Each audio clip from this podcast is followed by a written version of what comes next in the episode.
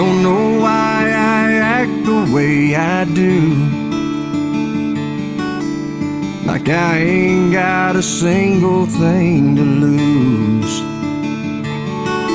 Sometimes I'm my own worst enemy. I guess that's just the cowboy in me. Welcome to this edition of the Old Grab Podcast. Today my guest is Trent Price, Company G three. But sometimes I still wake up fighting me. And with this road I'm heading down my lead.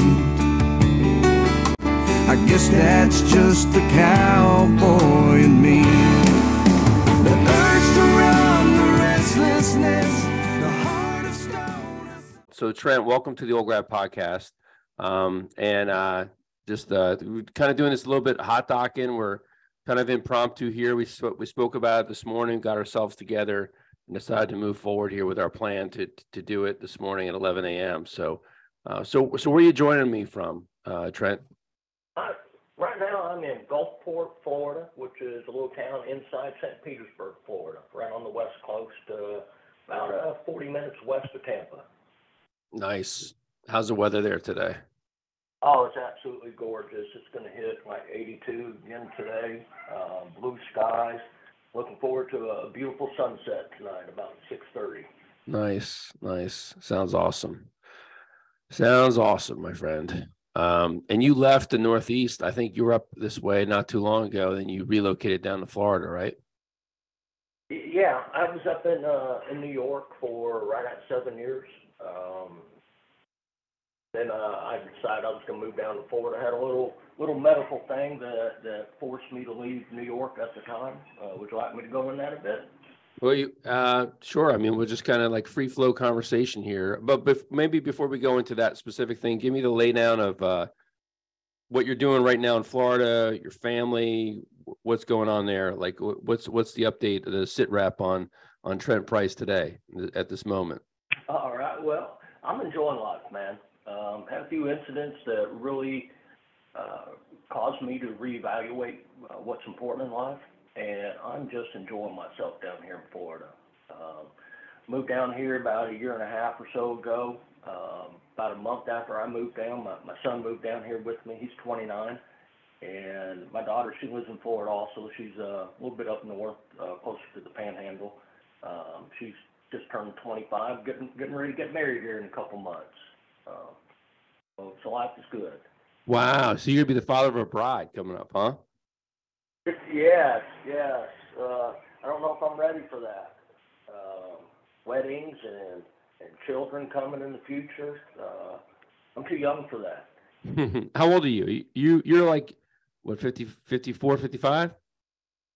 Yeah, either that or thirteen, one or the other. All right, uh, somewhere in yeah, between. I'm fifty-five, and in in people years, I'm uh, thirteen in maturity years. I'm, I'm not uh, maturing as I grow older, uh, but that's cool with me. I'm enjoying myself. Hence your hence your walk-up song, "The Cowboy and Me," right? Like that was a an apropos theme song, huh? Yeah, you know, I think along with that one, kind of another walk-up song that goes with it is uh, "It's a Great Day to Be Alive." Nice. Um, and then maybe a third one, uh, John Fogerty, uh, "Ramblin' Man."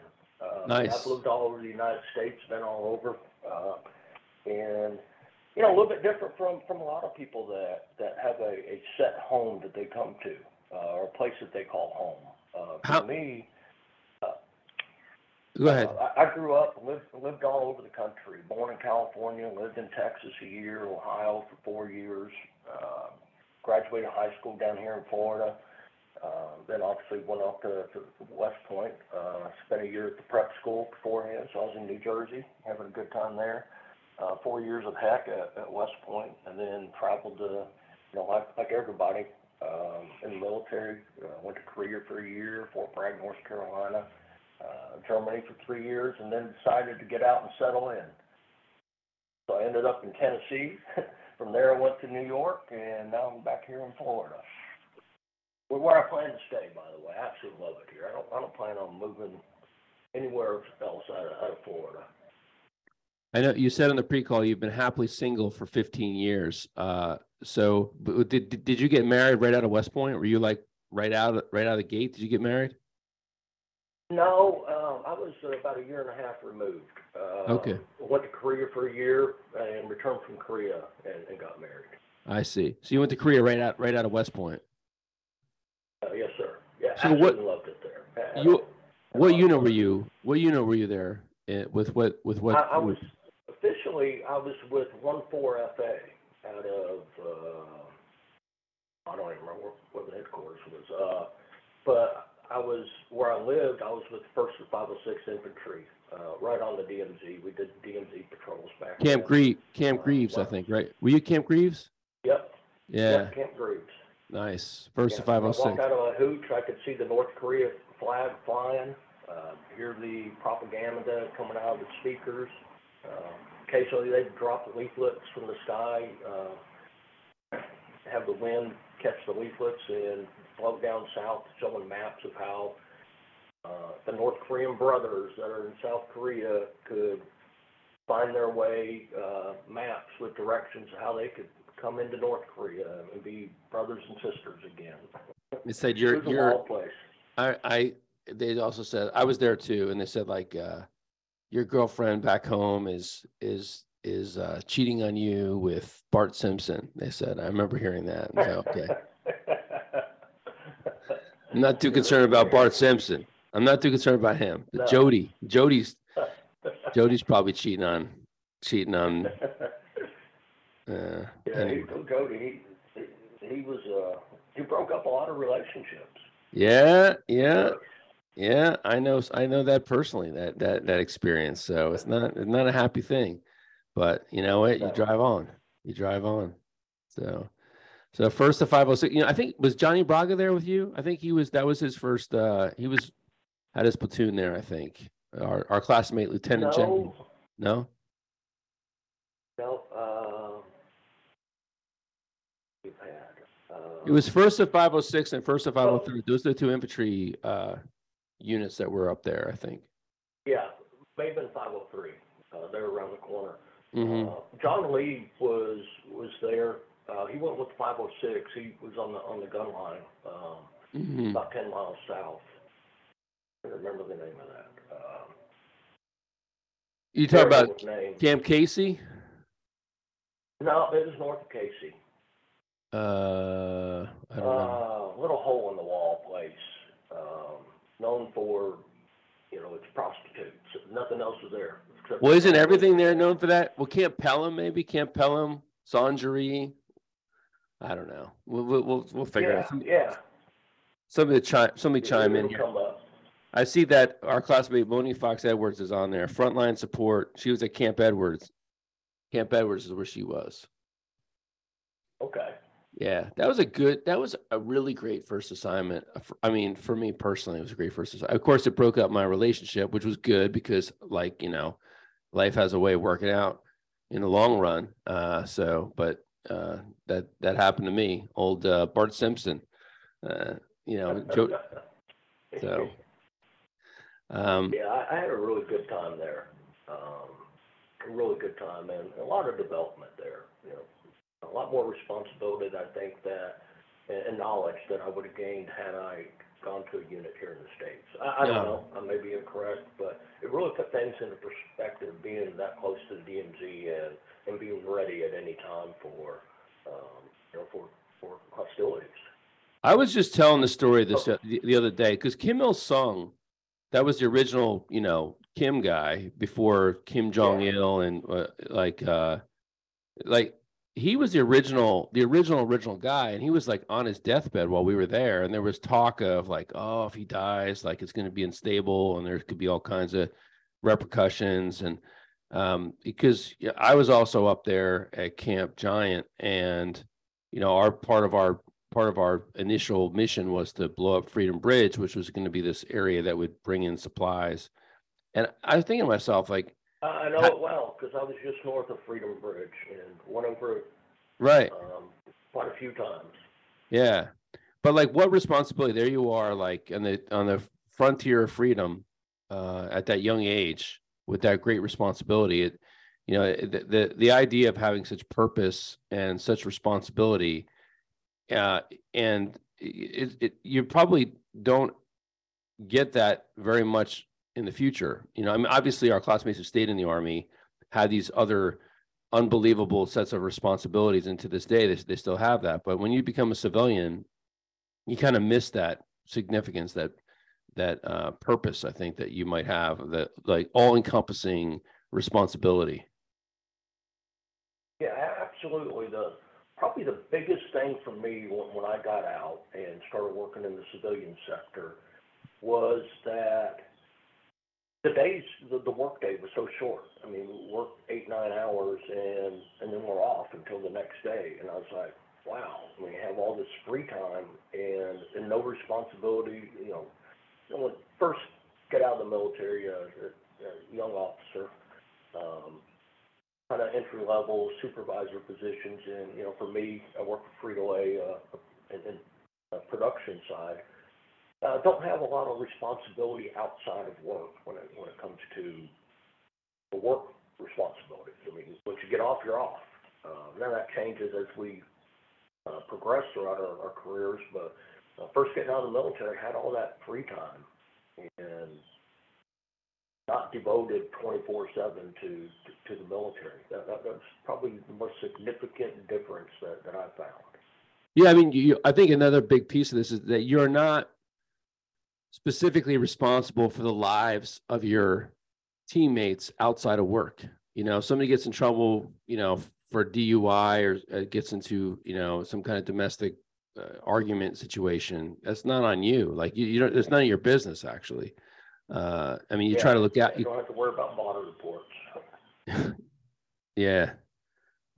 But you, you do have to worry about your people. I mean, that's, I think, a critical thing, but it's always like trying to balance between and like, you know, being that caring, supportive leader on all fronts, but also kind of drawing the line, or, you know, there's, there's, you don't have response, you, you don't have responsibility, so to speak, but you, you are responsible for the output of those people. So you want to support them, I suppose.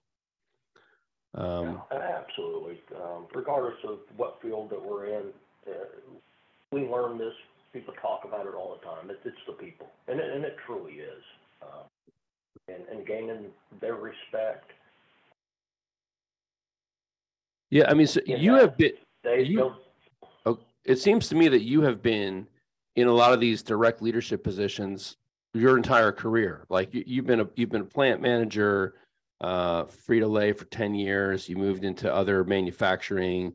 It's, you know, plant manager, plant manager, regional manager. You've had responsibility, you've had to manage the intricacies of human relationships and getting shit done your entire career, I think, right? Yeah, yeah. Um, that, that was a good transition for me, going from, from the military to a production environment, because that direct, those direct relationships with, with people are very, very important uh, to, Did, to this day. Yeah. Did you say you went through a headhunter when you got out? Uh, I did. Um, yeah, because I got out when I was in Germany, um, and, and I'd saved up my leave, so I had, you know, my ninety days leave to, to get out. Um, went through a headhunter. In fact, Greg Wilcox worked for that that headhunt headhunting company. Now he wasn't my my, my point, but he, he set everything up for me and, and did me well. So, oh, Greg and I, we, we were company mates also. Uh, lacrosse player. Nice. Uh, it seems to me that, especially in corporate America at that time, you know, we're talking eight to twelve years outside of having graduated from West Point, there's huge demand for the skill sets that we brought to the commercial world, you know, leading, like leading people, production, leading teams. Uh, did you go to, um, you, you went to Kraft Kraft Foods is is that Frito-Lay owned Kraft Kraft Foods, right? Or no, um, if they do now, I don't know. At the oh. time, they did not. Uh, Frito-Lay okay. was owned by Pepsi and mm. part of uh, Tricon, Pizza, Taco Bell, K F C, right, um, along with Gatorade. Yeah, they're still they're still Pepsi part of they're still part of that. So so Tom, the here and now, you are currently a plant manager running uh, a chemical production facility? Is that what you're doing? Actually, um, half halfway there. Um, I'm, I'm not a plant manager now. When I left New York, uh, I spent like the previous, I don't know, ten years or so as plant manager and regional manager. I actually took a, like a two and a half level demotion uh, when I took this job um, because I wanted to have an income when I got down here to Florida. So, so I took that job before I came down here, uh, knowing at the time I was going to have brain surgery. So, um, you know, wanted to get my foot in the door with a position down here in, in Florida. Uh, so I'm working for Ball Corporation. We make uh, aluminum cans for, for Pepsi, Budweiser, Miller Lite, uh, like that. And I'm a, a chemical process superintendent. Basically, I'm a, a department manager there. So let, let's talk about that. So you were up here. It was it was pandemic, and you found out you had a brain tumor and you needed to have surgery, and they couldn't do it up here because for, elect, uh, they considered it elective surgery. Or, tell me this whole story about this the the the the, the original diagnosis and how you've been managing this very challenging uh, uh, medical situation. I, initially, I had a brain tumor in two thousand sixteen that, that almost killed me, and moved had a just a, a amazing recovery from from that. Um, spent about thirty days in the hospital total, um, but amazing recovery. And so, because of that, every few months, well, that, that type of a brain tumor that I had, it was benign, but it was called atypical, and it wasn't cancerous at the time. But left untreated, it could turn into it. And it was a massive tumor, um, gigantic. And because of that, every three months and then every six months, eventually, I had to get an M R I. Um, see, there was like a seventy percent chance that it'd be a recurring tumor. And if it did return, uh, there was another seventy percent chance that it would be malignant. And with that, only a ten percent survival rate. So I was getting all these M R Is done. And about two years after the, the first tumor was removed, uh, found that tumor started growing again. And so we uh, had M R Is every every three months at that point, just to, to monitor it. At that, at that point, the tumor was small enough that the, the doctor said that the risk of surgery outweighed the risk of, of the tumor itself. They were hoping that it would stop growing on its own. Uh, that didn't happen, it, and then as it grew, it, it started becoming uh, more aggressive and getting bigger uh, to the point where it was, we found out later on, uh, it was pressing on the, the main vein that goes between the two hemis- hemispheres of the brain, and it was cutting off blood supply. Uh, it was kind of having mini strokes, like T I A A, where I would uh, lose coherency, uh, be ready to pass out. Uh, didn't understand what people were saying. It, you know, if you ever look up stroke symptoms, that's what I was having. Um, so it's getting close enough in size that the doctors were starting to consider, okay, we're going to have to do surgery soon. We're going to, you know, monitor it. Hopefully, it'll, it'll get, get it'll stop growing. Well, the pandemic hit, and New York considered that an M R I was an elective procedure. I couldn't get M R Is anymore. Um, and had them scheduled, and they said, oh, we'll reschedule for next month. Maybe they'll change the, the law or, or rule or whatever. Um, my symptoms were getting worse and worse during that time period, and they still couldn't do an M R I. And, you know, I was going to die. I mean, getting really, really bad. So I had to leave New York. I had to leave quick um, because my symptoms were so bad. I couldn't drive anymore. So I, I put my, I gave my work a, a thirty-day notice. Um, Symptoms got so bad I couldn't stay there for, for thirty more days. I uh, ended up staying for an additional two weeks, and I had to go. Um, my kids came up. Uh, my daughter and her boyfriend came up to help me move. I couldn't move. I couldn't drive. And got rid of almost all my stuff, whatever we could put in the, the vehicles that, that, that they drove, because uh, the pandemic was so bad. Everybody was leaving New York at the time. Uh, so there were no U-Hauls available, none, zero. There was like a ninety-day waiting list for that. So I just got rid of most of my stuff and what we could put in a couple trucks um, and, and drive down to Tennessee. Uh, that's what I did. So once I once I got to Tennessee, um, was able to get M R Is and so forth. The, uh, the their course of treatment was blood pressure medicine and cholesterol medicine, with the intent of causing the vein to be more flexible. And as their hope was that as the tumor grew, that the vein would kind of bend around the tumor. Uh, what ended up happening is uh, the, the body's am- amazing. Uh, the brain grew another vein, and that tumor eventually completely overtook the the, the one vein between the two hemispheres. Um, but I ended up being okay from the tumor, and, and the my symptoms got better because that other vein grew. Uh, wow! But I eventually had to have surgery on it. We, we knew that. When I moved to Florida, when I made the decision, I, I felt healthy enough where I wasn't having to be right close to the hospitals uh, all the time. But ho- hold on a second. I was gonna have to have surgery. Yeah. Hold on a second. You're in Tennessee, though. So, like Tennessee, you're at, at Vanderbilt Medical Center and stuff. Is that what? What made yeah. Tennessee the place that you wanted to go? Did you have like a base of operations there uh, that you were able yeah, to? My, my mother lived there. Okay. Yeah. So my mother still lived there. That's where I moved prior to going to New York. Uh, she mm-hmm. moved up there when I was in Tennessee to be closer to you know, my kids. Um, I see. Her grandchildren, and and she continued to live there. Um, so I figured if I was going to have to have surgery, then maybe she could help uh, with the recovery. If, um, right. Everything turned out okay. So I was there for about probably about three or four months. And then so what? Moved down what's the surgery? What's the surgery like? They, they, they, so I, I'm picturing they got to go in like sort of in the middle of your head, if that's, if it's between the two hemispheres, right? If that, did they have to, where do they do the actual like incision?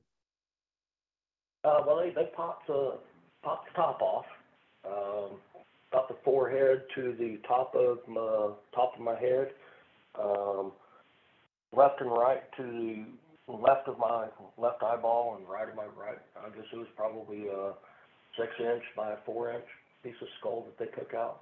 Be uh, sensitive to people who don't like that type of, of thought. Uh, they call it a plate instead of the skull.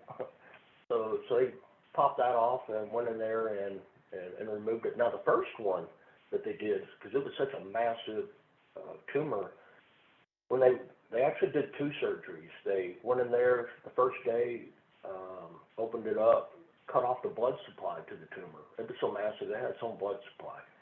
And they put me in a coma uh, for a day, and then the next day they went in and, and removed the, the tumor.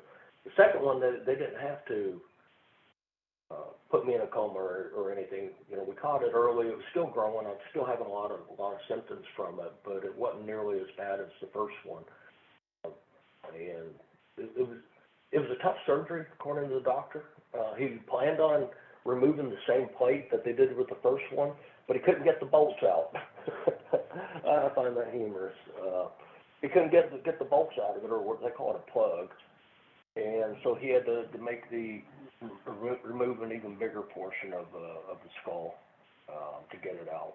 Wow. But I had a miraculous recovery. I'm telling you, I mean, God and Jesus Christ looked down on me for some reason. I don't know what it is, but they do.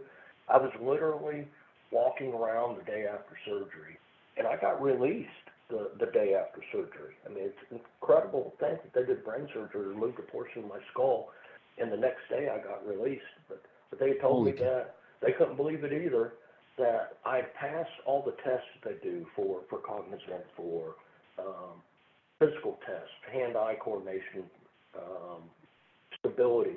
And then the, the mental tests that they do for memory and making sure that a person can function, they're like, you passed everything. Medically, there's no reason that we need to keep you here in the hospital. So you're welcome to stay as long as you want. Uh, don't have to worry about insurance or anything like that. Um, that, but if you want to leave, you can leave. And I was like, heck yeah, I want to get out of here. And I spent thirty days the first time in the hospital, and that was terrible. I wanted to get out of there as quickly as I could, so I got released the, the next day. And that was on a Wednesday.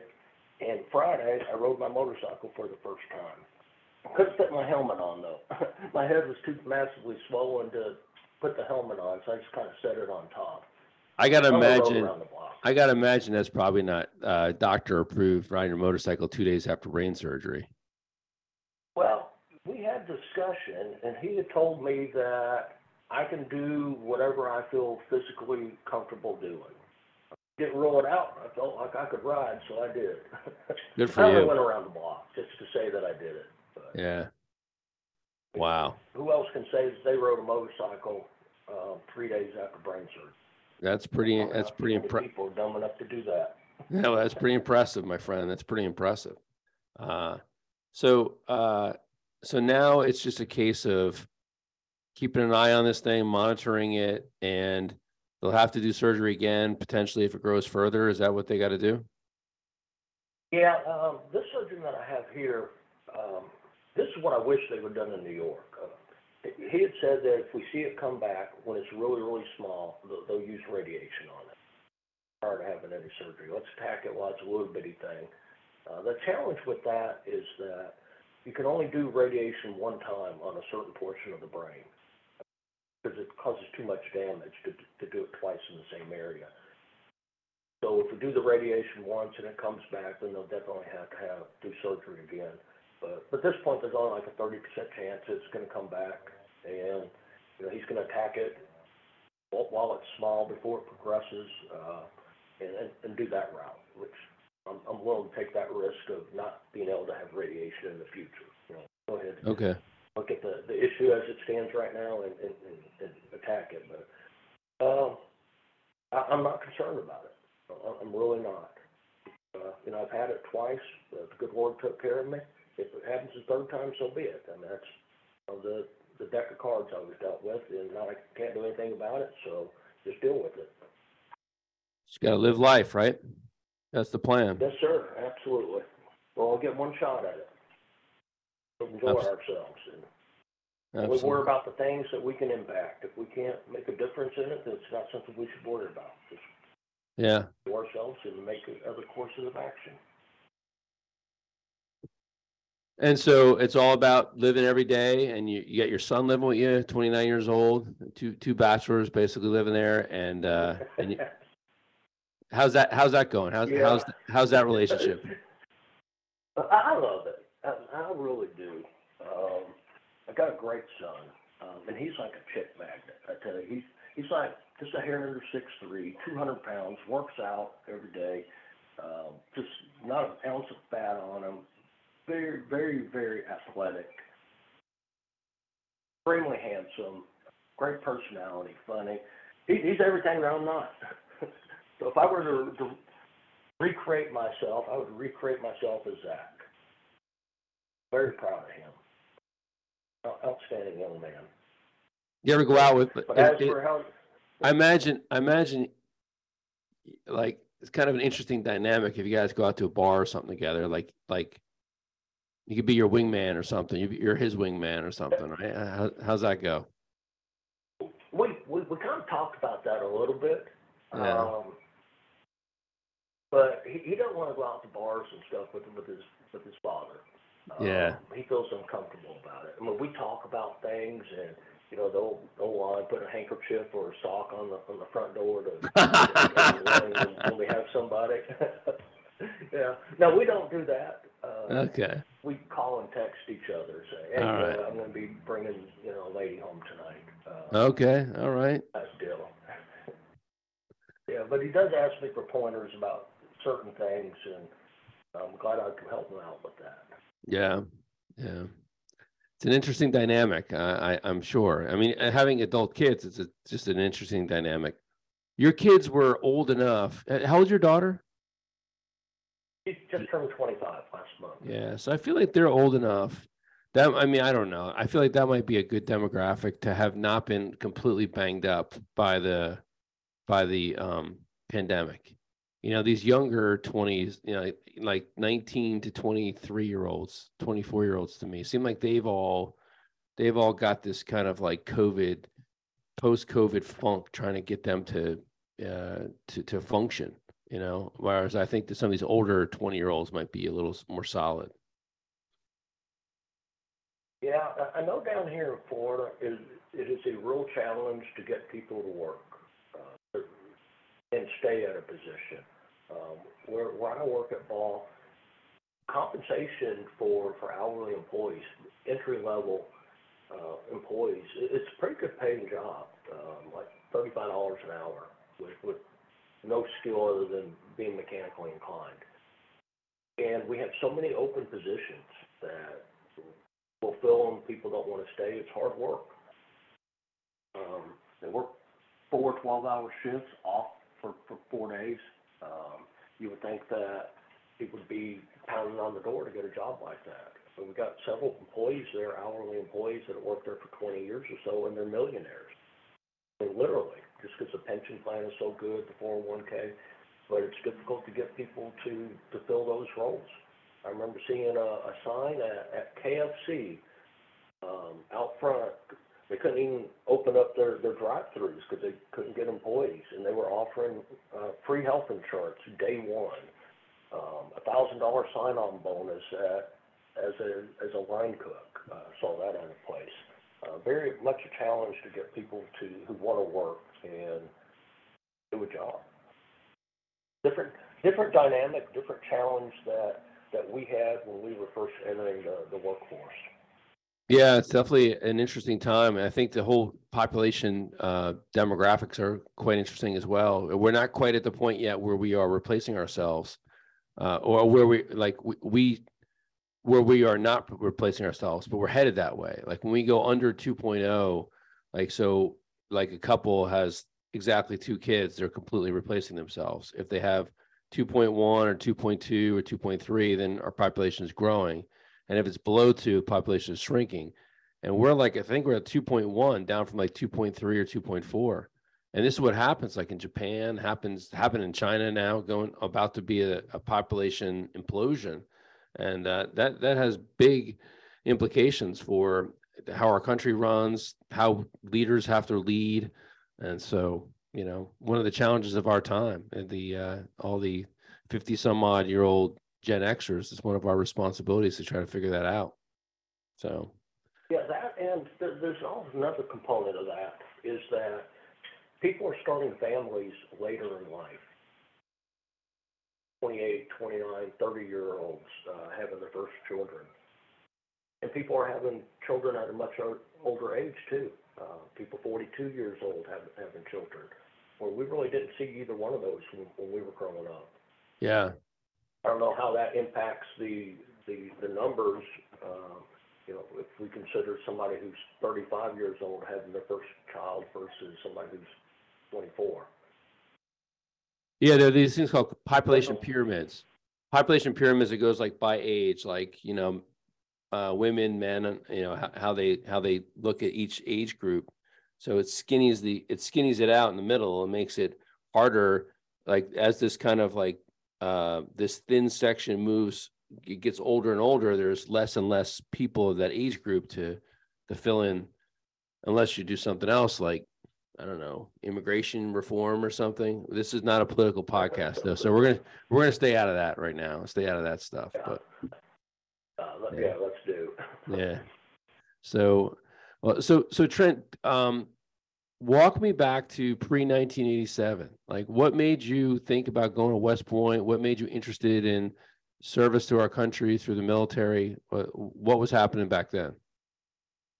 Well, I don't know if I, I should admit this to everybody out there, but my initial interest in, in the academies is I wanted to I wanted to fly jets. I, I wanted to go to the Air Force Academy. They they were recruiting me uh, in football. Um, hadn't even thought about West Point, to be frank. And I wanted to fly jets. I thought that'd be so cool. But then I found out that you have to have twenty twenty vision Uh, starting off in order to, to be able to go into whatever curriculum they have to, to be a pilot. Well, if I couldn't fly jets, I definitely didn't want to be in, in the Air Force. Uh, then uh, I got a, na- a nomination for, for West Point, uh, and they asked me if I would accept that instead. And I was like, heck yeah. I mean, the lifestyle of somebody in the military, what I thought, uh, being a civilian at the time, you know, Uh, jumping out of airplanes, rappelling down the sides of mountains, uh, firing weapons, throwing grenades, all that good stuff. I was like, that, that could be a lot of fun. Um, and, and in addition to the, the the education, which is, you know, virtually unparalleled out there. Um, at the time, I thought I was going to play pro football. You know, my thinking was, all right, if I uh, go to West Point, if I'm good enough, then uh, the pro football team would buy out my obligation. And if I'm not good enough to make pro football, the, I've got a career in the military doing fun and exciting things. Um, I was pretty excited about that, so I went ahead and accepted the nomination to uh, to West Point and um, planned on playing football for them. But uh, things didn't happen the way I had planned. But you went to the prep school, though, right? So how did how did the prep school thing work? Did, did they say we want to redshirt you in the prep in the prep school and have you have a year of lifting and getting in and better uh, maturity for football? Well, it was more. I, Stuff happens to me sometimes. Maybe it's my lack of, of follow-up or whatever it was. I thought I was going to West Point. You know, I got the nomination. I'm talking with the football coaches and everything. And then all of a sudden, um, I don't hear anything from, from, from West Point anymore. And National Signing Day for, for scholarships occurs prior to we find out whether we're accepted into West Point or not. And so the scholarship offers that I had to, from other schools, they were giving out scholarships. So, so I, I didn't have a scholarship anymore. Um, and we followed up with, with the West Point admin and found out that they had thought, for whatever reason, that I had withdrawn my application to West Point. Oh, my God. Um, no. Yeah, so the I was also recruited for Brown University, and th- th- they were my backup. The head coach at Brown University, Mac Brown, who's the coach at, at North Carolina right now, he was very good friends with my high school football coach. They both played together at, at Virginia Tech. And he was at, at Brown University at the time, but he had been the football coach and the athletic director for the prep school. So he said, hey, let me make some phone calls, see if I can get you into the prep school. Uh, so in the nineteen eighty-six, I was the first Uh, or the very last person who got accepted to the prep school. Uh, they had basically closed down, you know, the number of uh, people that they were going to allow to, to go to the prep school, and they, they make like an exception for me, um, you know, for, for football reasons. So that's how I ended up at the prep school. I had like I had like four days to, to get ready to go. So they said, okay, got you into the prep school. You've got to be here, I don't know, Friday by three p.m. or whatever it was. But I had like four days to pack my stuff up and, and go. Uh, in addition to all the medical testing and everything that person has to do prior to entry to uh, West Point or to the to the prep school. It was a it was a very rushed time, to say the least. Were you the first kid in your family to go off to college? Yes. Uh, first one to go off, first one to graduate. Right. Um, so this is completely new and, uh, for your family. Like nobody's able, oh, yeah. nobody's saying like, what the hell's going on here? Like you guys promised us a scholarship and now you've, you've basically through this communication snafu have made it so that I have to go to prep school for a year. Right. And you know, I, I didn't know how it worked. My mom didn't know how it worked, how you get into the schools. We, we were learning, um, football coach, you know, he knew how it went with with civilian colleges, uh, but he hadn't had anybody go to, to one of the academies prior to that, so he was just unfamiliar ground for, for everybody involved. Uh, what are the steps? And um, so your your last yeah, name. Completely. Okay, I, I was just going to say your last name P P R means that you were probably in Charlie Company there, right, at the prep school. So you were with like yes. uh, Mark Potter, Dave Romano. Was Romanowski, was, yep. he a, was he a prepster too? Yep. He, yeah. Yes, he was. Got some real characters there. Yep. Got such an interesting little subculture, I think, the prep school experience, because you got guys like you that have come in straight out of high school that are athletes and maybe disgruntled. What the hell's going on here? You got your your prior military folks, you know, and then and, and then you got your uh, people that really, really want to go to West Point, but they say we want another year of development academically for you. And so what an interesting clash of cultures that that is, you know? Yeah, and, and it really seemed like where got prior service there, and then you have kids right out of high school. Uh, we, we could really complement each other. Like the, the people that are prior service, always do they understand the, the military aspects, uh, how to how to march, uh, doing about face, uh, different ranks are, so we're not saluting um, N C Os, uh, all that stuff. They were great for, for assisting in, in that respect. And a lot of them that maybe didn't have the, the the academic background. So a lot of the, the kids right, right out of high school were able to assist them uh, academically. Now, that's not the case uh, across the board. That's a huge generalization. Um, in fact, my roommate there, he was prior service, and he, and he helped me out tremendously uh, academically. Moni Washington. She Different was, dynamic. I think Moni Washington was in your uh... – was in your group too, right? Ingrid Powell too. Yeah, yeah. Yeah, what a great, what a great experience it had to be. I, I, I kind of wish, I've said this multiple times, but I kind of wish I, I had gone to the prep school just to have that experience. But then I wouldn't have had it with you because I was, you know, a year, a year different. But God, what a, what a fascinating, what a fascinating time that must have been, you know. Oh, it, it was fun. Unlike West Point, we were allowed to take off on the weekends. So here we are, you know, straight out of high school, getting paid, you know, I don't know, six hundred dollars a month, a thousand dollars, whatever it was back then. And we had no expenses. Uh, all, we had room and board all taken care of, and every weekend we, we had off. And it was just a fun time. We had, you know, the group that was there, the, we all hung out together. Um, Brett Petkus, John Cook, Joe Tonona,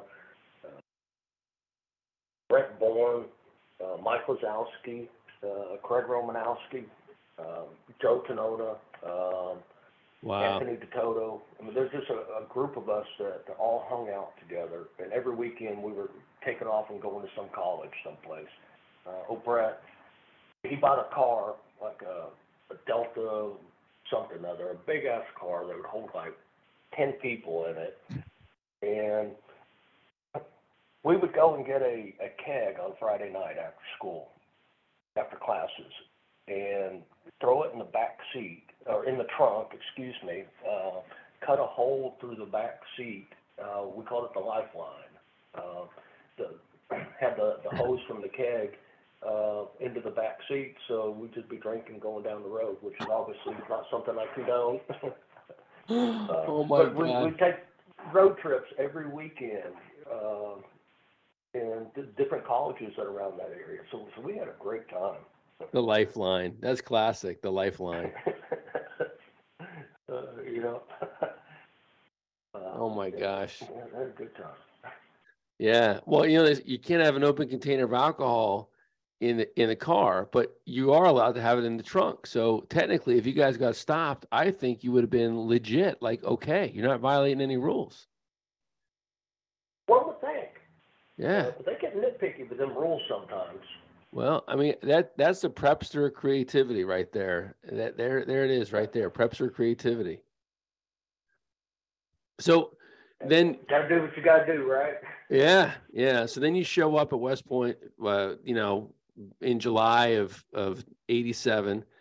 And uh, and so tell me about do you have do you have memories of of Beast Barracks? Like, you were obviously the squared away uh, prepster, so you're expected to show people how to shine shoes and get your, you know, get their their their beds made and stuff like that, right? Is that what is that what happened? Yeah, yeah, and and I remember um, trying to teach somebody uh, how to do an about face. Uh, uh, Ken Gamble. uh, You know, so you know, I knew the military stuff, how to, how to make a bed, you know, do hospital corners and stuff like that, and just trying to teach people to, to march a little bit. So, so a little bit ahead of, of my, my peers, my classmates at that time. But as soon as school started, everybody caught up with me because I wasn't a I wasn't a rocket scientist by any means. I wasn't stupid, but we had some smart people that that, that went to West Point. I mean, really, really intelligent people. So my, my company mates may disagree with me, but for me, I had to study my ass off there. It never seemed like to them that I was studying, but to me it felt like I was studying all the time. What, yeah, I, what I did didn't you have an academic background. You majored. You majored in um, in in dirt, right? You majored in uh, environmental science. Yeah, yeah. So my intent was to. I wanted to. Uh, initially, I was majoring in mechanical engineering and taking mechanical engineering track sequence. And I, I went to my first day of thermodynamics, and I was so lost day one. I didn't know what we were talking about. Were they talking the same language as us, as me? Um, so I had an open period after that class. I knew that there was no way in heck that I was going to pass thermodynamics if I was lost on day one. And I wanted to graduate.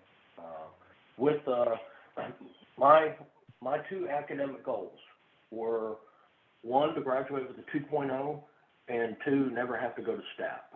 You know, I'm happy to say that I accomplished both of those goals. Um, Good for you. But uh, I knew I wasn't gonna gonna uh, pass thermodynamics, so I had a free period. Went down, saw my uh, academic counselor, and I changed majors right there on the spot. So swapped to envir- environmental sciences, and uh, my engineering track sequence was systems engineering. Which is kind of a funny story here, uh, because I switched uh, to environmental sciences, and I had to take another year of, of French.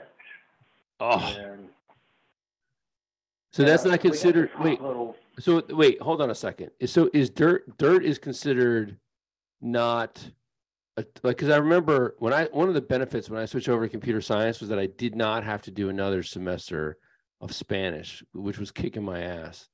So, but you're saying dirt, dirt, I guess, is considered to be like a, not a hard science. So you have to take another semester of, of a language, huh? I reckon so. Um, yeah. I just know I had to take another year. Um, and I didn't know anything from the first year. I remember we'd have these tests, and one time I had a test and my name was in the question. I was like, what? There aren't many Trentons. So I knew it was referring to me, but I didn't know what it was. Uh, so it asked me something in French about myself. I don't know if I got that answer right or not. Oh, my God. Yeah, I, so I remember. She's probably graduated now, so I'm going to go ahead and say this. Or not graduated. She's probably uh, um, retired by now. But my French instructor, my, my senior year, she and I hooked up. Uh, what? And yeah. Oh, this is yeah. a, this is a hold on, hold on. This is a good story. What now? I, oh my goodness. So how did this happen? Well, we were just starting that uh, messaging uh, where you could direct message somebody with right. computers, and you know they they the instructors all had an open policy. Um, contact them about any question. Uh, that you may have. And so it started off that way, and it was kind of interesting and exciting to be messaging uh, her. Um, and we kind of developed a little bit of a, I don't know, a, a rapport. So like a, uh, there was definitely a vibe going on. At the end of the At the end of the first semester. Wait, hold, hold on, hold on. Back it up. Back it up a second. Back it up. We have to build to the story. We have to build this story. So, um, God, I'm such a juvenile. I apologize, but this I hear about stuff like this. We didn't talk about this in the pre-call, so this is this is this is radio gold here. This is radio gold.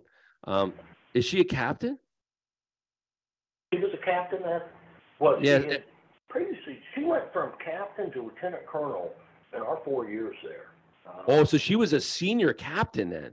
We're talking like, see, well, I mean, I guess you have to be a senior captain anyway to teach there because you're post, you're post whatever, you know, your command time and you've advanced course. All right, so she's probably, I'm going to say she's probably about twenty-nine, thirty years old probably at this time, maybe even older, maybe thirty-one, thirty-two, right? And so yeah, what, what, um, she graduated from there. She was the first class that had women graduate from, from West Point. Oh, she was a grad too. Yeah, yeah. All right, so she's wait. So she was a judo instructor. All right, don't give too many details. Uh, don't give too don't don't give too many details. This is a generic person. We don't want we don't want to name names here, right? Because this is part of oh, my. Okay. All right. All yeah, right. Yeah. So all we know is that she was a French instructor. Maybe we should be even more generic. She was a language instructor. And so your your text message, go. You're messaging back and forth with her, and there's a vibe in the in the message back and forth, right? Right. So, so at what, at some point the, does she say, class? Well, at some point does she say, Cadet, what what are you wearing right now? And you, you're like, I'm wearing my um my my Jim Alpha or something. Like what what do you? uh, um, that, that was after I graduated. I'm wearing I'm wearing my super super tight um. black Jim Alpha with the yellow piping, and uh, they were they were given to me when I was a plebe, and they're now just so tight, ma'am. What what more details do you need, right? Is that what you're saying to her? Right. All right. And I'm in my room, so I'm wearing my black socks to go with them. Oh my goodness! All right, so yeah, so, so we had this um, every class. At the end of the class, if somebody had a saying that they wanted to learn. Uh, had a say in French. Uh, we would write it down and give it to her, and, and she would tell the class how, how to say it. So we had that little vibe going, and my class, my question, getting my turn, was, how about a blowjob? What? Um, yeah. And so, uh, so she, uh, so she did it, and uh, you know, we had to write it down and turn it in, and. Uh, um, And she uh, translated it for us, uh, how, to, how to say it. Well, we left that, and at the end of it, I wrote, how about a blowjob, uh, Cadet Price, and signed it, um, turned it into it. Well, she left it on the desk, and the next class came in, and somebody, it had fallen on the floor, and somebody saw it on the ground and picked it up, and said, oh my goodness. Actually, it said uh, Captain So-and-so. I think she was a major at this time. So major, major so-and-so, how about a blowjob signed by Cadet Price? And the person found it on the floor and saw it and was like, holy shit, and, and gave it to her and turned it into her. um, I remember her telling me about that story. Um, and she had to play it off like, oh, it was an argot that somebody had submitted uh, a translation. so, so... All right. So then what, do you go in for like additional instruction or something? You, you got the chat bot going back and forth. And at what point do you? Yeah. Okay. And then. Well, I didn't have a sponsor. I mean, I did, but I never, you know, I met him one time as a plebe and never followed up. And so I told her that I really respected her, and I asked her if she would be my sponsor. Uh, and She went through the channels, make sure it'd be okay, uh, blah, blah, blah, and it was okay for her to be my sponsor, so my second sponsor. Hold, so hold on, hold, hold on a second, hold on a second, I gotta, is she single or is she married? Oh, she's single. She was okay. Standing in those barracks right off post. Because that, okay, because that That's, seems to me, I thought that you had to be married to be a sponsor of a cadet. But maybe not. Well, maybe that's why that she had to go through the channels. Oh, um, probably. Right. I, okay. I, I don't really recall. I just remember that she had to get approval. Um, I don't know if it was because I already had a sponsor or because uh, she was single and I'm single. And right, right. Thing, and we don't want to have anything like that happen. Right. So, so she got it approved, and that allowed me to come over and see her sometimes, uh, as when, when other classmates would come over. So. Once a semester, uh, she would have at the end of, end of the semester a get-together where she would cook a French uh, meal uh, for everybody. And so I, this was at the end of my my uh, senior year because I was allowed to drink. She had wine there, and we were drinking wine. Everybody's eating and drinking wine. And at one point, she and I were the only two people in, in the kitchen. Um, One thing led to another, and we, we started making out. Um, well, then it was time to go, and everybody drove back on post, got on post, however. Um, and then afterwards, I left post, went back to her to her condo or apartment, wherever she, she was staying, and stayed the night there. That was the first time that, that we got together. Oh my God! You know that parking lot out there by the uh, by the golf course um, where the ski slope is? Yeah, Victor Constant ski slope. Yeah. Yeah, we she picked me up, or I would walk off post, and then we would drive there uh, quite a. And I wow. would stay with, with her over the weekend, but, but when I was there, I'd have to sneak out at odd hours when nobody could see me in the middle of the night or early in the morning. Uh, so can't have a cadet in, in, in their living quarters. Uh, so it was risky on her part and my part, but I don't know. And when those hormones get to going. Wow. So did you did you let anybody else, any any of your other company mates know about this?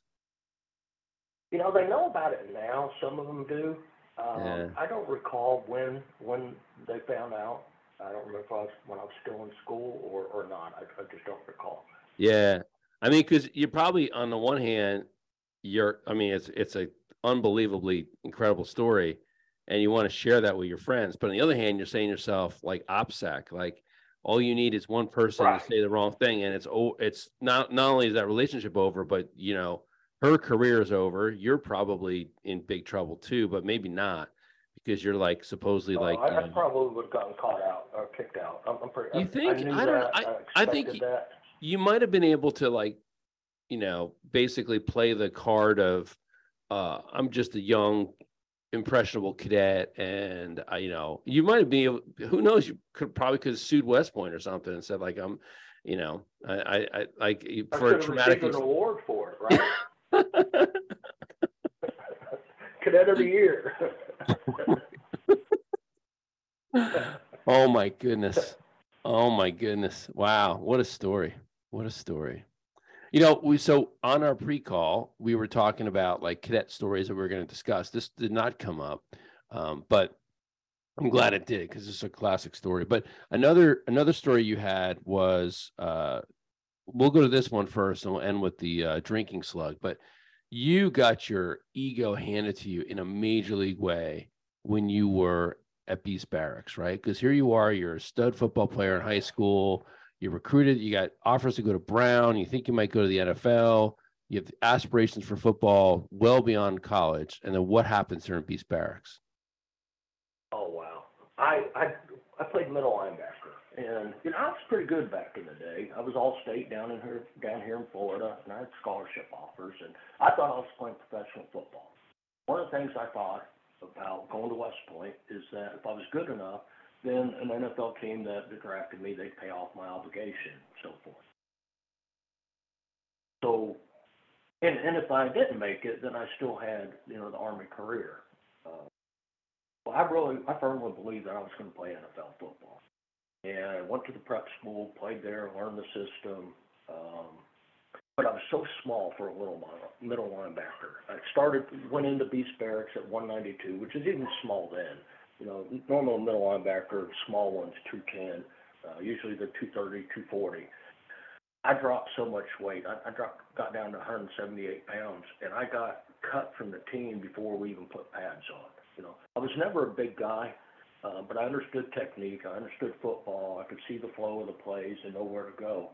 Um, but I wasn't very big where I could take on those those, those big linemen. And when I lost so much weight, uh, I got cut from the team before we even put pads on. Um, spring of a plebe year, that they had a tryout, and I didn't get a chance to try out.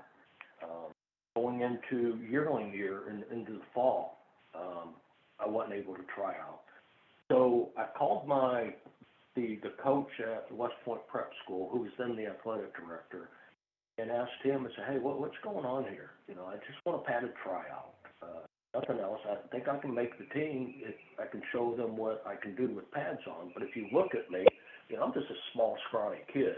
Um, so he called uh, Coach Jim Young. Um, Jim Young summoned me up there to, to his office, and I wanted to make an impression on him. So I wore two sets of sweats, trying to look as big as I could be. I stuck newspaper into my into my shoes, trying to look taller, and went up there to, to meet him and try to stick my chest out and flex my arms, uh, try to look bigger. And uh, he, he said that he would give me a trial. Uh, you were like the... Uh... I was like, you're like the Saturday Night Live, the Hans and Franz skit, right? You're walking, yeah, walking up there. Yeah, like, oh, exactly. Yeah. Hans and Franz, that was me. Uh, going up there to pump him up. so so I went up there, and he said he'd give me a, give me a tryout. Um, and probably my biggest accomplishment um, when it came to to, to football. Um, during that spring, uh, the, the linebackers coach called me outside after practice one day, um, asked me to come on down to the field with him. And I thought he was going to tell me I didn't make the team. And got down there, um, started talking about, I need to put some weight on, I need to get bigger, I need to eat more, eat everything I could at tables, work out hard. And he says, because you're going to have to put some weight on you to, uh, in order to play play football. And he, he told me he wanted me to start doing that. And I, and I was like, so so I made the team? He said, yeah, you made the team. And I was like, I was before, so happy. I was on cloud nine that, that I'd made the football team. That that was probably my best day, to include graduation. That was probably my, my best moment, at, at, happiest moment at West Point, when, when I made the football team after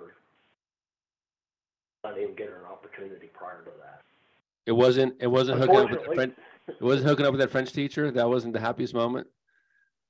Uh, actually, believe it or not, it wasn't. Uh, making the football team was my happiest moment. Wow! Uh, graduating That's... second happiest, and then the, the French teacher.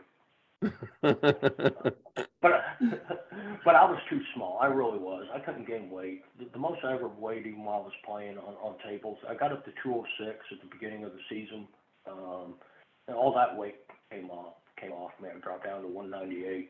I was eating every meal until I was virtually sick. If I eat another bite, and I'd be throwing up. Uh, trying to gain weight, which which a lot of the players were. You know, I wasn't the only one. That that, that regiment at West Point is just not conducive to gaining weight. Yeah. So, but but I was just too small. Um, within a, like a six month time frame, I had to have surgery on my shoulder, had the A C joint removed, um, I had separated it, uh, had to have the the bursitis sac in my elbow removed. I tore second-degree tear of my, my M C L uh, in football, and then I was in fall uh, in spring, and then come fall, I, I, another second-degree. You know, wasn't wasn't bad enough that I had to have surgery, but it was bad enough that, that I was out for extended time. After that second time, I turned my ligament. Um, realized I'm just just too small for, for this this regimen. I can't put the weight. Yeah. So I had to hang up my cleats. We move on to bigger and better things, right? So, uh, yes, so sir.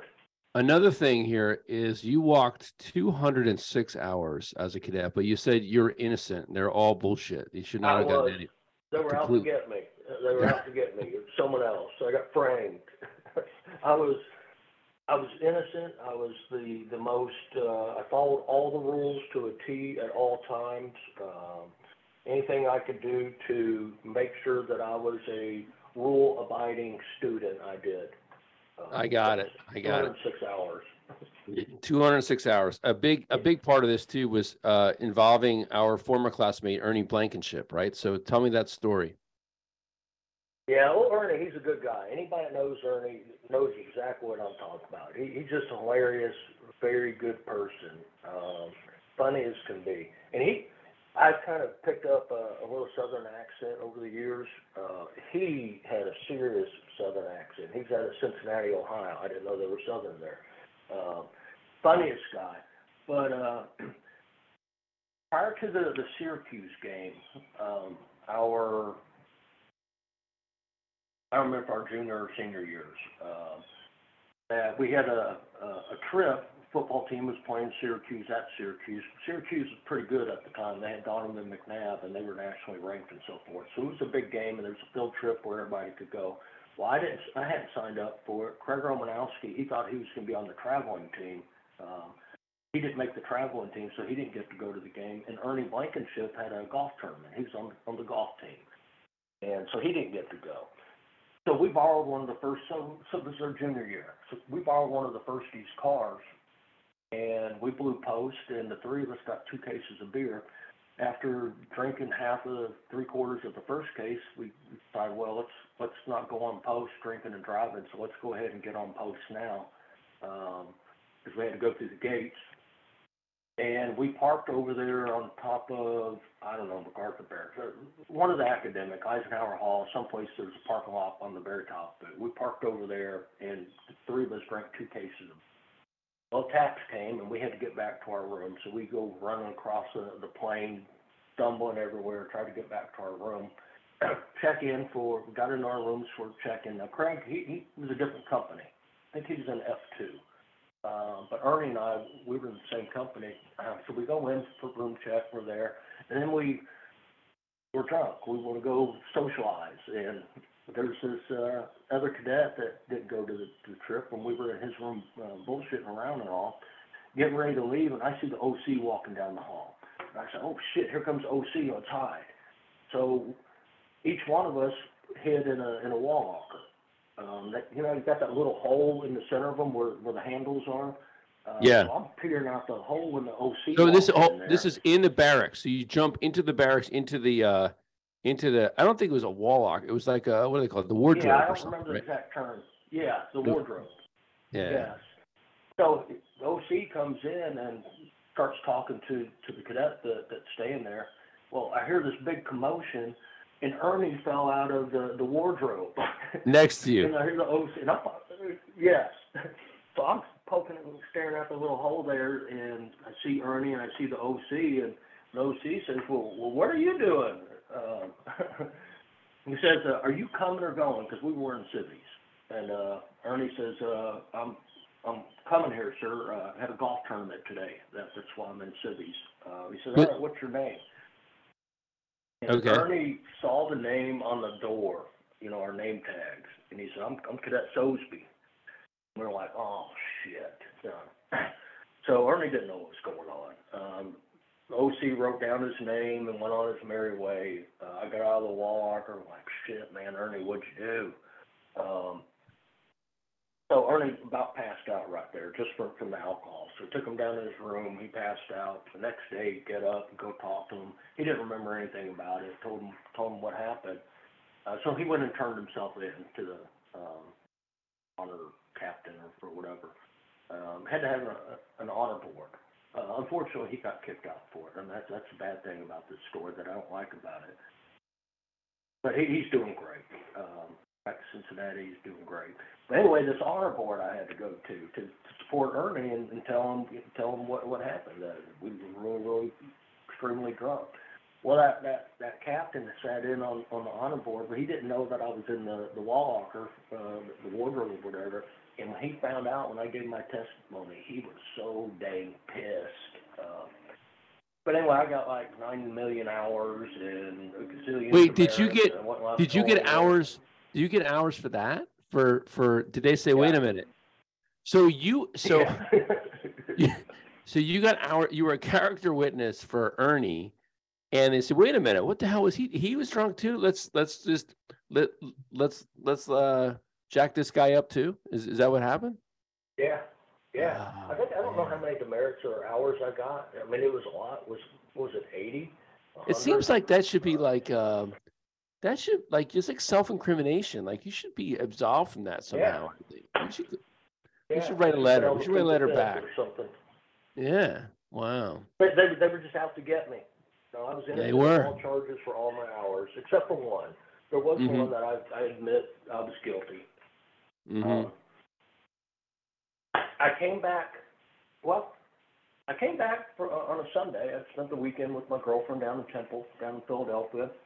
Came back, getting ready for uh, for formation, and people were like, where you been? And I'm like, what do you mean? Um, I said, well, you're late. I said, no, we've still got fifteen minutes till formation. I said, no, uh, formation was forty-five minutes ago. So what are you talking about? We had time change, and I didn't know it. That's the worst um, feeling. That's the worst feeling. Yeah. When it's already too late. Yes. When it's too late, you can't do anything about it. You're just like, shrug your shoulders, like, yeah, what can I do? Yeah. So yeah, wait so a minute. My, my girlfriend at the time, she was she was going to graduate school, getting her doctorate uh, at Temple. So she'd come up on every Friday or Saturday, depending on when we were able to take off, and we would get holed up at, at her place, and you know, half the time we didn't leave her bedroom. You know how hormones raging and stuff like that. So that weekend we didn't even turn the T V on, didn't didn't wear a watch. Um, just had no idea. Whatever. You're like off, watch, ever, off the grid, yeah. off the grid, totally off the grid. But look at you, Casanova. You have a home and away game thing going because you got the girlfriend in Temple, and then you got the P over here at West Point, right? Or was was there overlap there, or was it two different times? No, it was during the same time period. Uh, we we oh, dated all four years. Uh, however, we we had an open relationship, and and it's something that that I had recommended because she was going to civilian school. She went to Florida State University and then graduated Temple. You know, I was going to West Point. I was stuck there. She was living the party life, and I wanted her to have the college experience. And part of that is dating, and we just didn't want to know about it type deal. Mm, mm. So we didn't discuss it. Uh, so I wasn't cheating on her because um, that's something I've never done that, that I'm adamant about. Uh, and I just I date a lot, but, but I don't. If I'm in a committed relationship, I'm with that one individual, just one. Mm-hmm. Mm-hmm. So, so yeah, so that, that's how that came about. I was guilty of that one. I showed up, you know, an hour late. Well, so yeah, fast forward then. For that too. Yeah, yeah, slug for that too. So fast forward, you, you, you graduate, commission, field artillery, Korea, advanced course, Germany, and uh, what were some of the most memorable experiences in the Army for you? I really enjoyed, well, being in Korea, I had a great time. But probably my most enjoyable time was fishing when I was in uh, in Germany. I was part of the, the Fifth Corps D O C, the Deep Operations Coordination Cell. And during that time period, doctrine had not caught up with technology. Um, we had platforms that, you know, ATACMS that could fire out to one hundred, one hundred miles. Had Apache helicopters that could go out there. Uh, the difference between air interdiction versus close air support, you know, came down to the fire support coordination line, the, the FISL. And how we managed and integrated and coordinated all that, uh, synchronized it, was, was completely different from what the, the Army and the military as a whole had, had experienced. And we had a, we were being evaluated, B C T P, um, coming out, I don't know, a week or two week exercise, and sitting down and, and talking with the evaluators uh, before the, the evaluation, um, just discussing the, the placement of the FISL, uh, air interdiction, uh, electronic warfare, and how we coordinate all that with uh, the different platforms that we had. And after the, the evaluation, uh, when the exercise was over, they had evaluated me as the, the most knowledgeable captain in joint fire support that they had ever evaluated. I was pretty proud of that because there yeah. are so many different elements that, that come into it. Um, and at a time period, you know, I was only a captain at the time, um, and for a while there, I, I held a position as uh, as lieutenant colonel. Um, ours, uh, so. But probably my second most um, item that I'm, that I'm proud of from my military service is that when I left that unit, the command sergeant major gave me a, a, a coin, um, and you know he really, really genuinely thanked me um, for for my time there. Uh, we had done a transition when I first got there. We were, you know, with Bosnia going on, um, that we.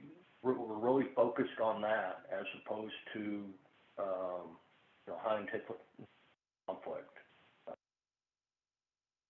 And the when we when we had the second Gulf War, I knew what was going on with that because I helped write the, the op plan for it for the for the deep fires uh, portion. Knew didn't know specific maneuver units that were going, but knew where where they were going to be. And the avenues approach and, and, and what we were going to do. So I got to watch it on T V like the rest of us did, uh, who didn't deploy. Um, and it, it, it was it was pretty cool. To, uh, excuse me, this was the, the second Gulf War. Right, right. Um, you know, because I, I uh, helped write the op plan for that, and uh, that was pretty cool there. But the it's a kind of a surreal uh, one of his coins. Well, the two two things I think about, like probably one of the greatest compliments you can receive as an officer is a non-commissioned officer giving you unsolicited uh, positive review or, or, you know, praise like that. That's, especially from a sergeant major or first sergeant or whatever. I think that that's probably one of the things that, you know, nobody does it because they want to be liked. But when you get some kind of a nod like that from a senior non-commissioned officer, it really feels good, I think. So kudos to you yeah, on that. Certainly does. Yeah. I and I appreciate that. Yeah. Um, so we're getting kind of towards the end of the podcast here. And, you know, Trent, this has been awesome talking to you. I, I, uh, we didn't do a whole lot of prep for this like I typically do, but we made it work and impromptu, and I appreciate your flexibility. And it's been a kind of a crazy week for, I think, for both of us putting this together. You got your phone run over by a car, right? Uh, yeah. yeah. I, yeah. Yeah, I was riding my motorcycle. I was going to a resort, um, and I hit a bump in the, where my phone attaches to the case, attaches to the handlebars. It it bounced off, and I see my phone just bouncing and in the mirror, sliding all over behind me. I was like, dang. I turned around and tried to get it. Before I got back there, it got run over by a car. And when we lose our phone, I didn't realize how much I was tied to it. Yeah. Everything. My life was in my phone, because I'm not one to remember passwords, a gazillion passwords. All my bills are done online. You know, I don't have many bills, but the ones I do, they're all paid online, uh, different apps, and all my passwords for, for that were on there. So if anybody ever got my phone, they have access to every account, you know, whether it's four oh one k, retirement, pension, uh, email, whatever. I had my passwords were in there, my username. I know it's stupid, but I don't like remembering all that stuff. Yeah. Um, so my phone got ran over. Um, I've been without, you know, I had to use, I get, been using my work phone, um, try to get everything on that. Um, Well, we made it work. We made it work. Despite the several breaks in contact this week, we made it work. So I appreciate your time today. And this has been wonderful talking to you and getting to know more about your story.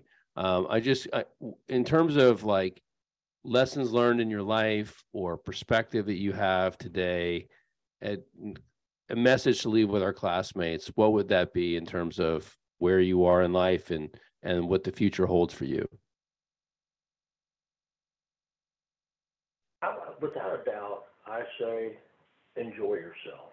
Enjoy life. We only get one shot at it. There are a lot of things that we find that we think are so important, and when it comes down to it, they're not. Uh, family, friendship, and enjoying yourself. Because we, we can't take anything with us. The short time that we have here, enjoy ourselves. Uh, I had a couple incidents with the, the brain surgery that were, you know, potentially life-threatening, that sometimes uh, people reevaluate things, where, where we stand. Uh, everything from, uh, for me, religion, my beliefs. Um, you know, I went from being agnostic or an atheist to a, a, a true believer. I had some things in life that there's no doubt in my mind that the good Lord and God and Jesus Christ saved me. I don't know why. Uh, but they have twice. I went into my, my second surgery, actually both surgeries.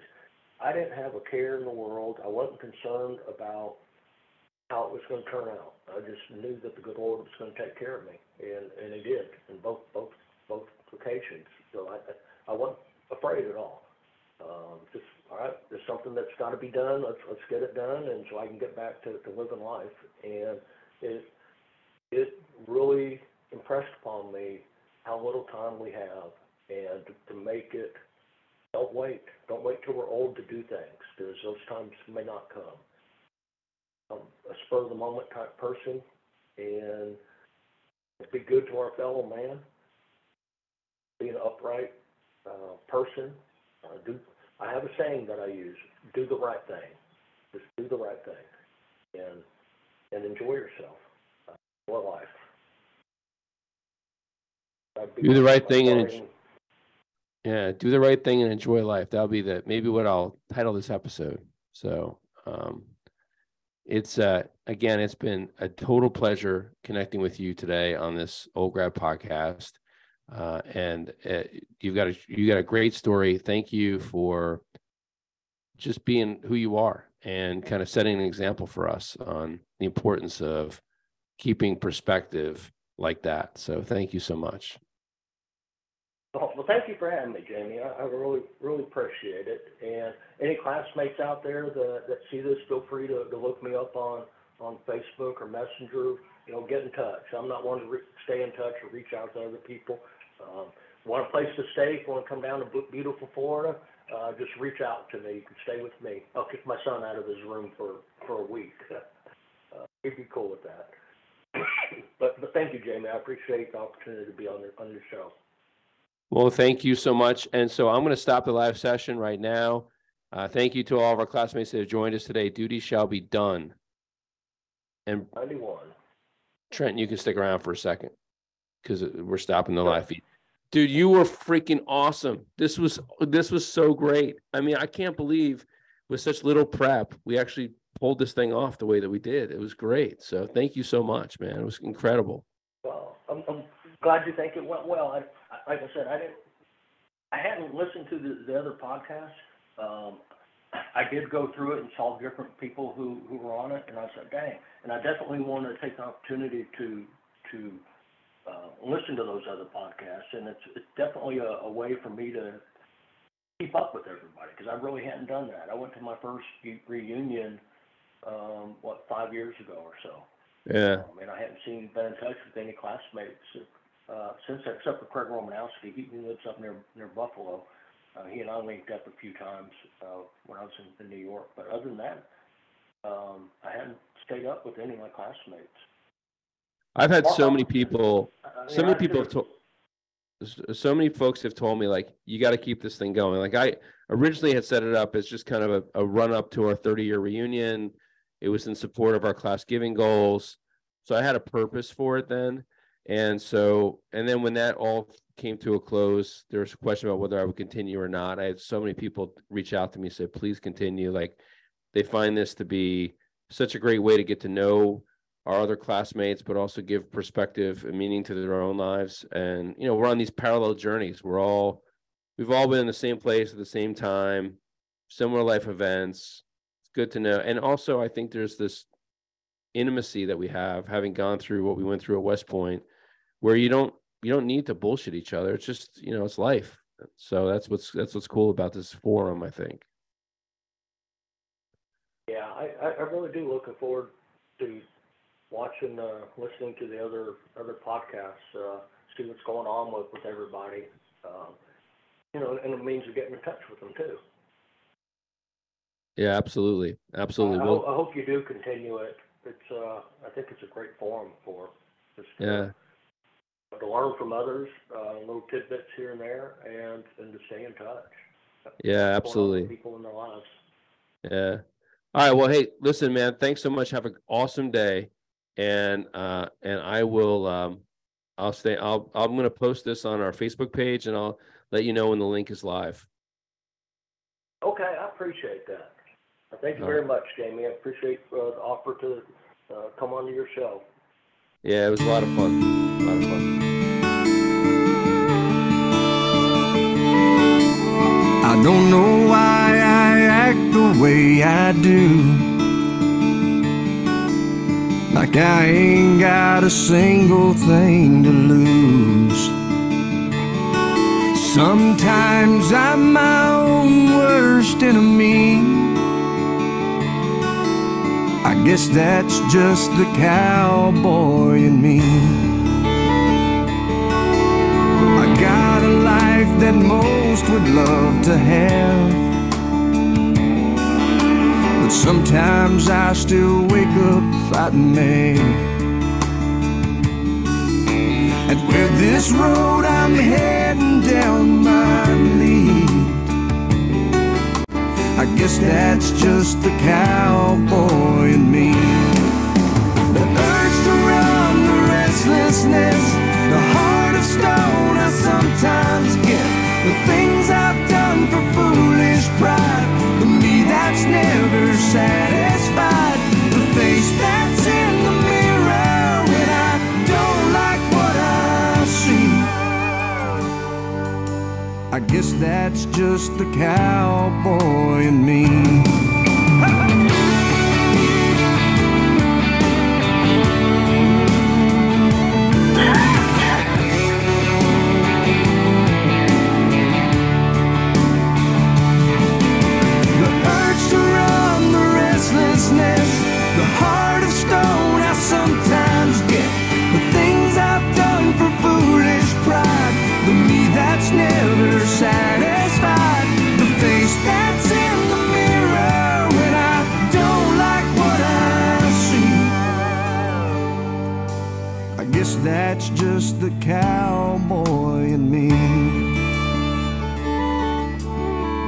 I know there's times you must have thought there ain't a line you've drawn I haven't crossed. But you set your mind to see this love on through. I guess that's just the cowboy in you. We ride and never worry about the fall. I guess that's just the cowboy in us all.